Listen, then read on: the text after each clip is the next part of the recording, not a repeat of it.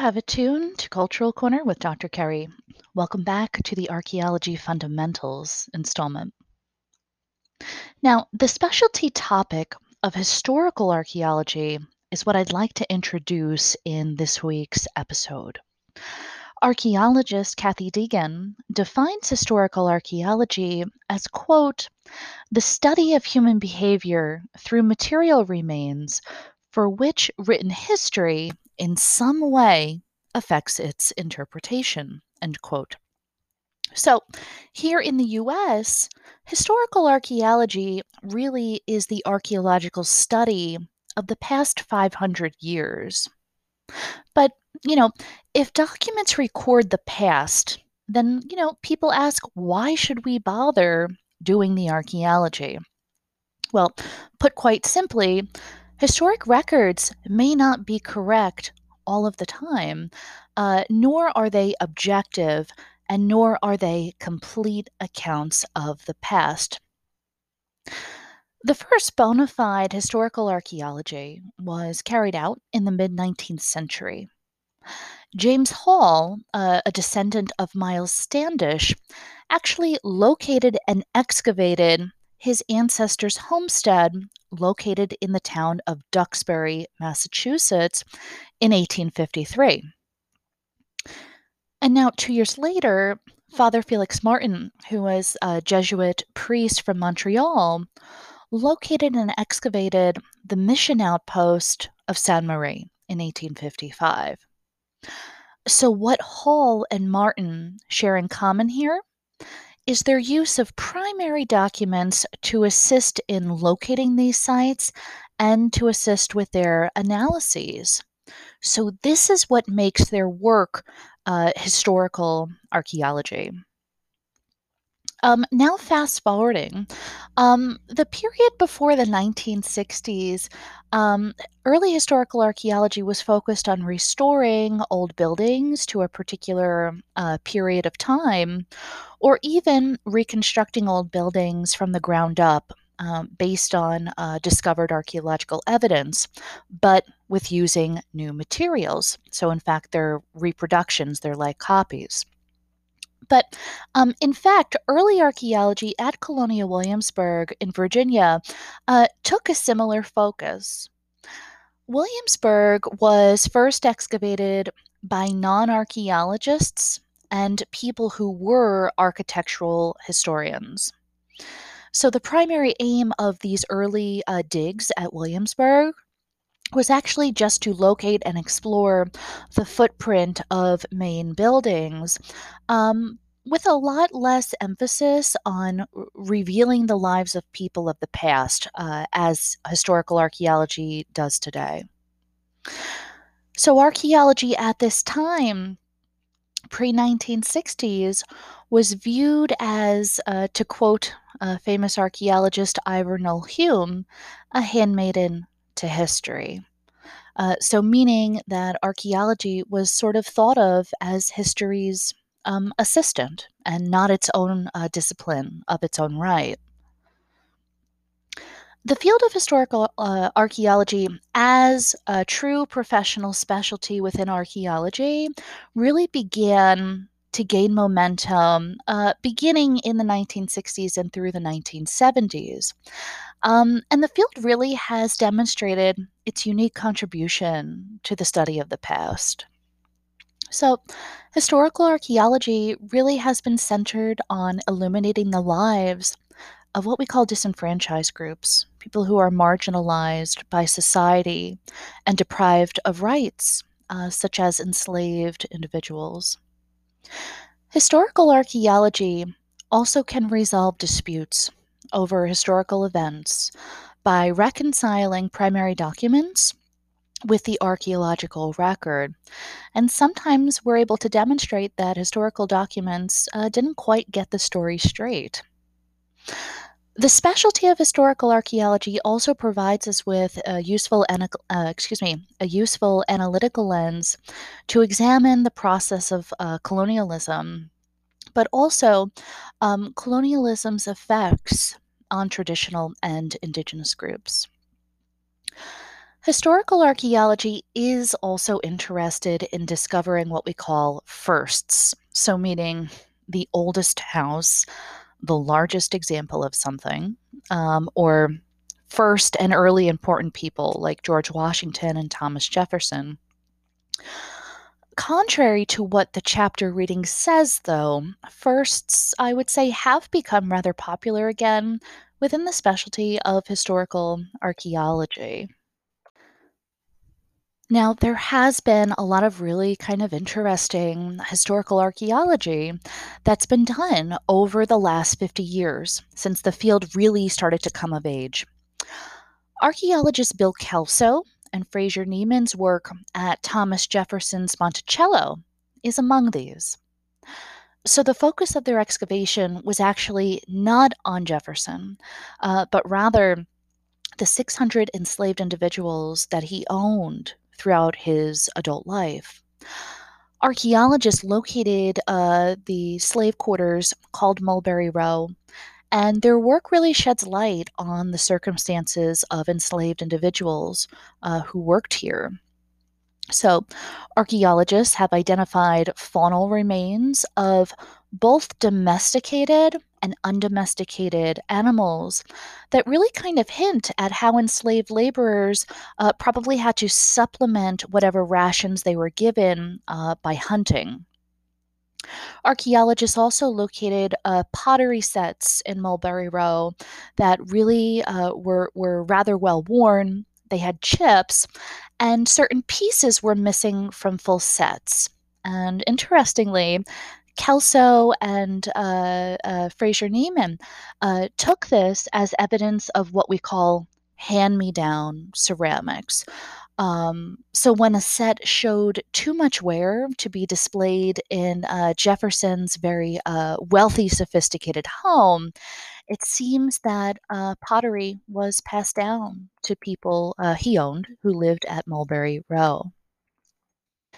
The archaeology also identified small structures that are believed to be the quarters of Jefferson's slaves. Now, the structures that dated before 1790 were about 290 square feet and measured about 17 feet by 34 feet.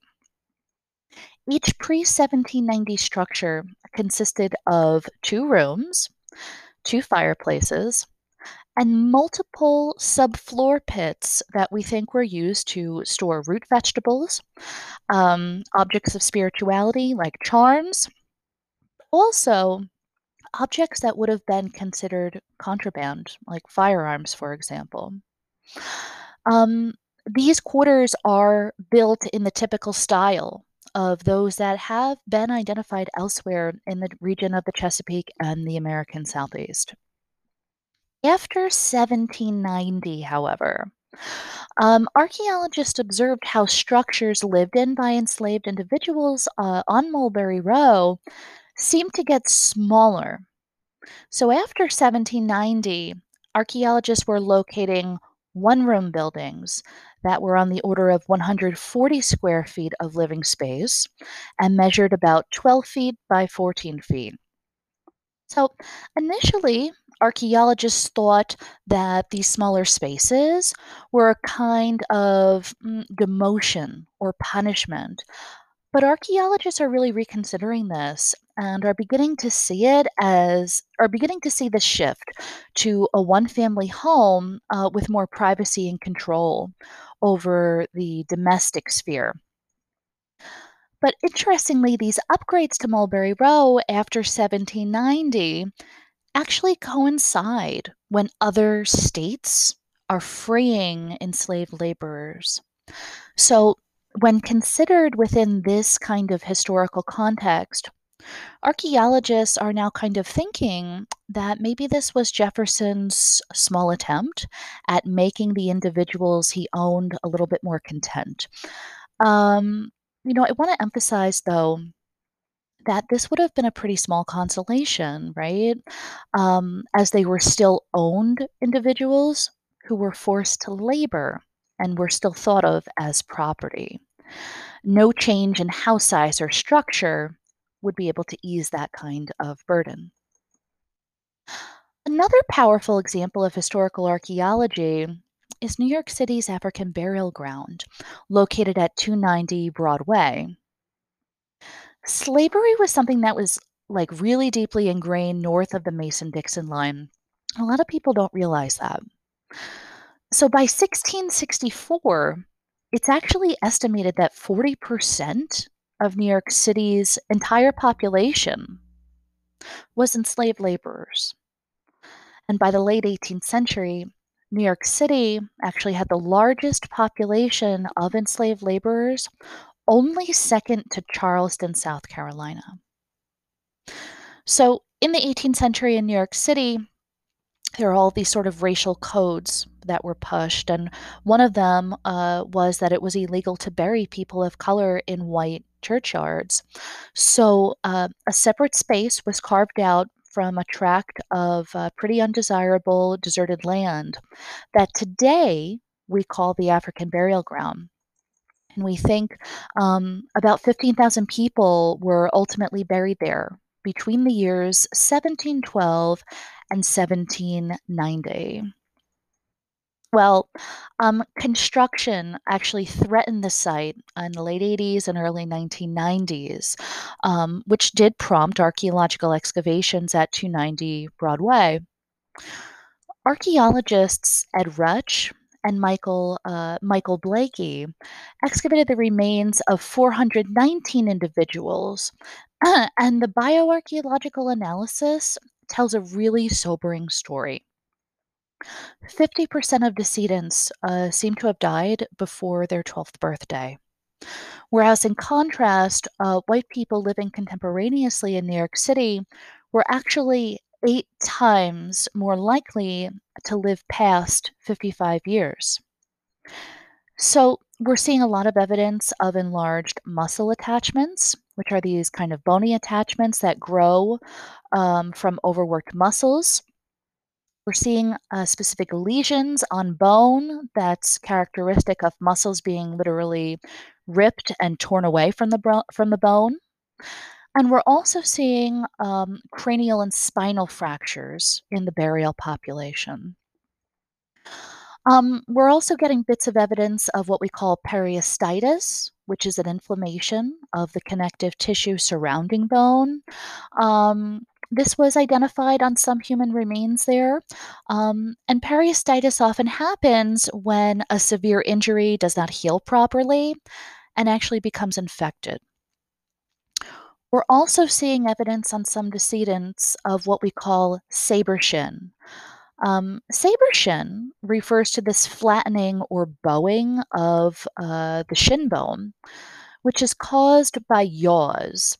Um, yaws is a type of tropically acquired illness that can misshapen bones in the body.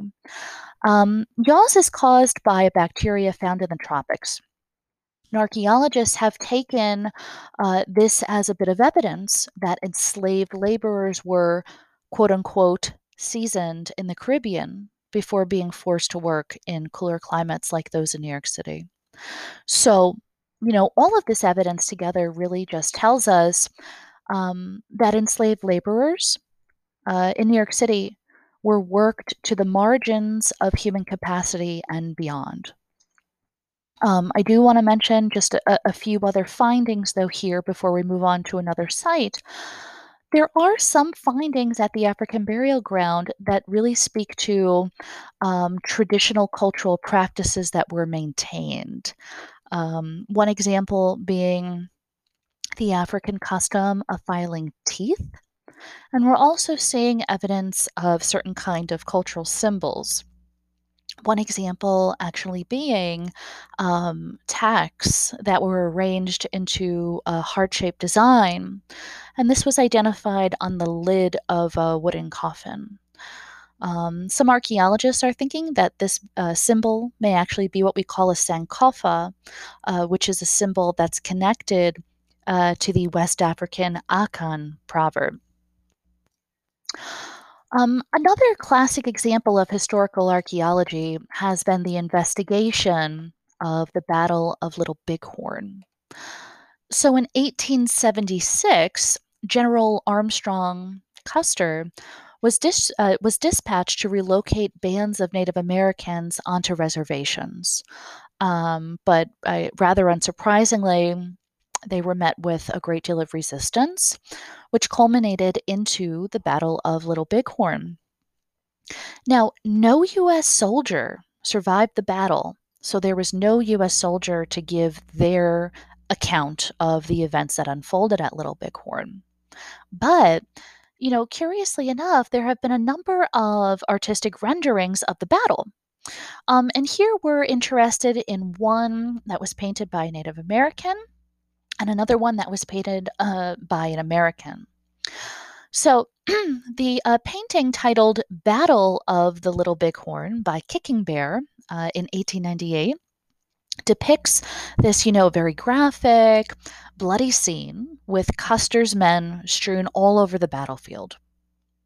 The 1899 rendering of, uh, of Battle Little Bighorn by Samuel Paxson, which is the more famous image of the two, actually portrays Custer's men standing bravely, proud, and glorious, uh, surrounding a very triumphant looking uh, General Custer.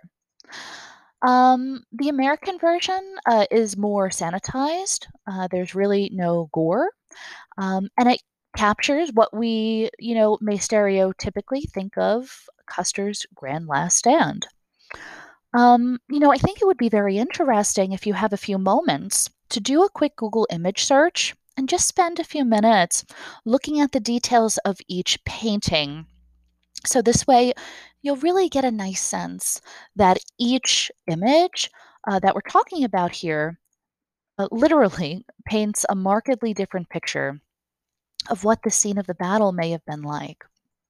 So, this brings us to the archaeology. Archaeologists Doug Scott and Richard Fox wanted to know which of these two artistic portrayals of Little Bighorn was accurate. Um, was it the more famous image uh, painted by Paxson or the lesser known scene uh, represented by Kicking Bear? So the archaeologists conducted a very basic metal detector survey of the battlefield and what they actually did was map the locations where metal artifacts were detected. So they would put a flag in the ground where they found things like metal gun parts, belt buckles, buttons, horsewares, and bullets.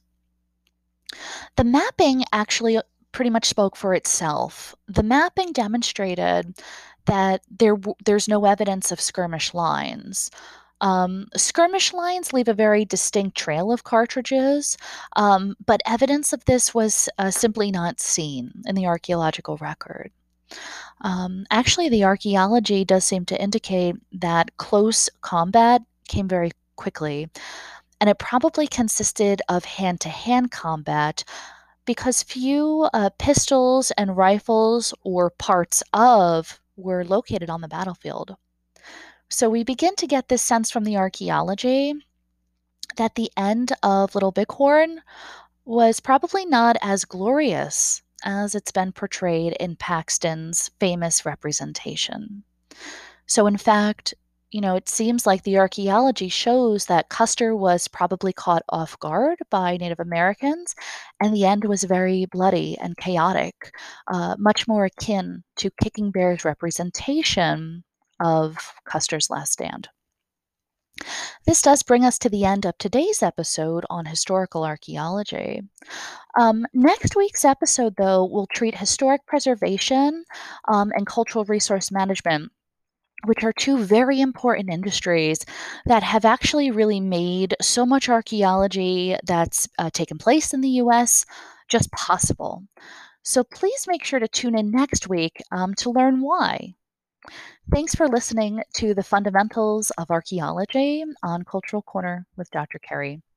Have a great week.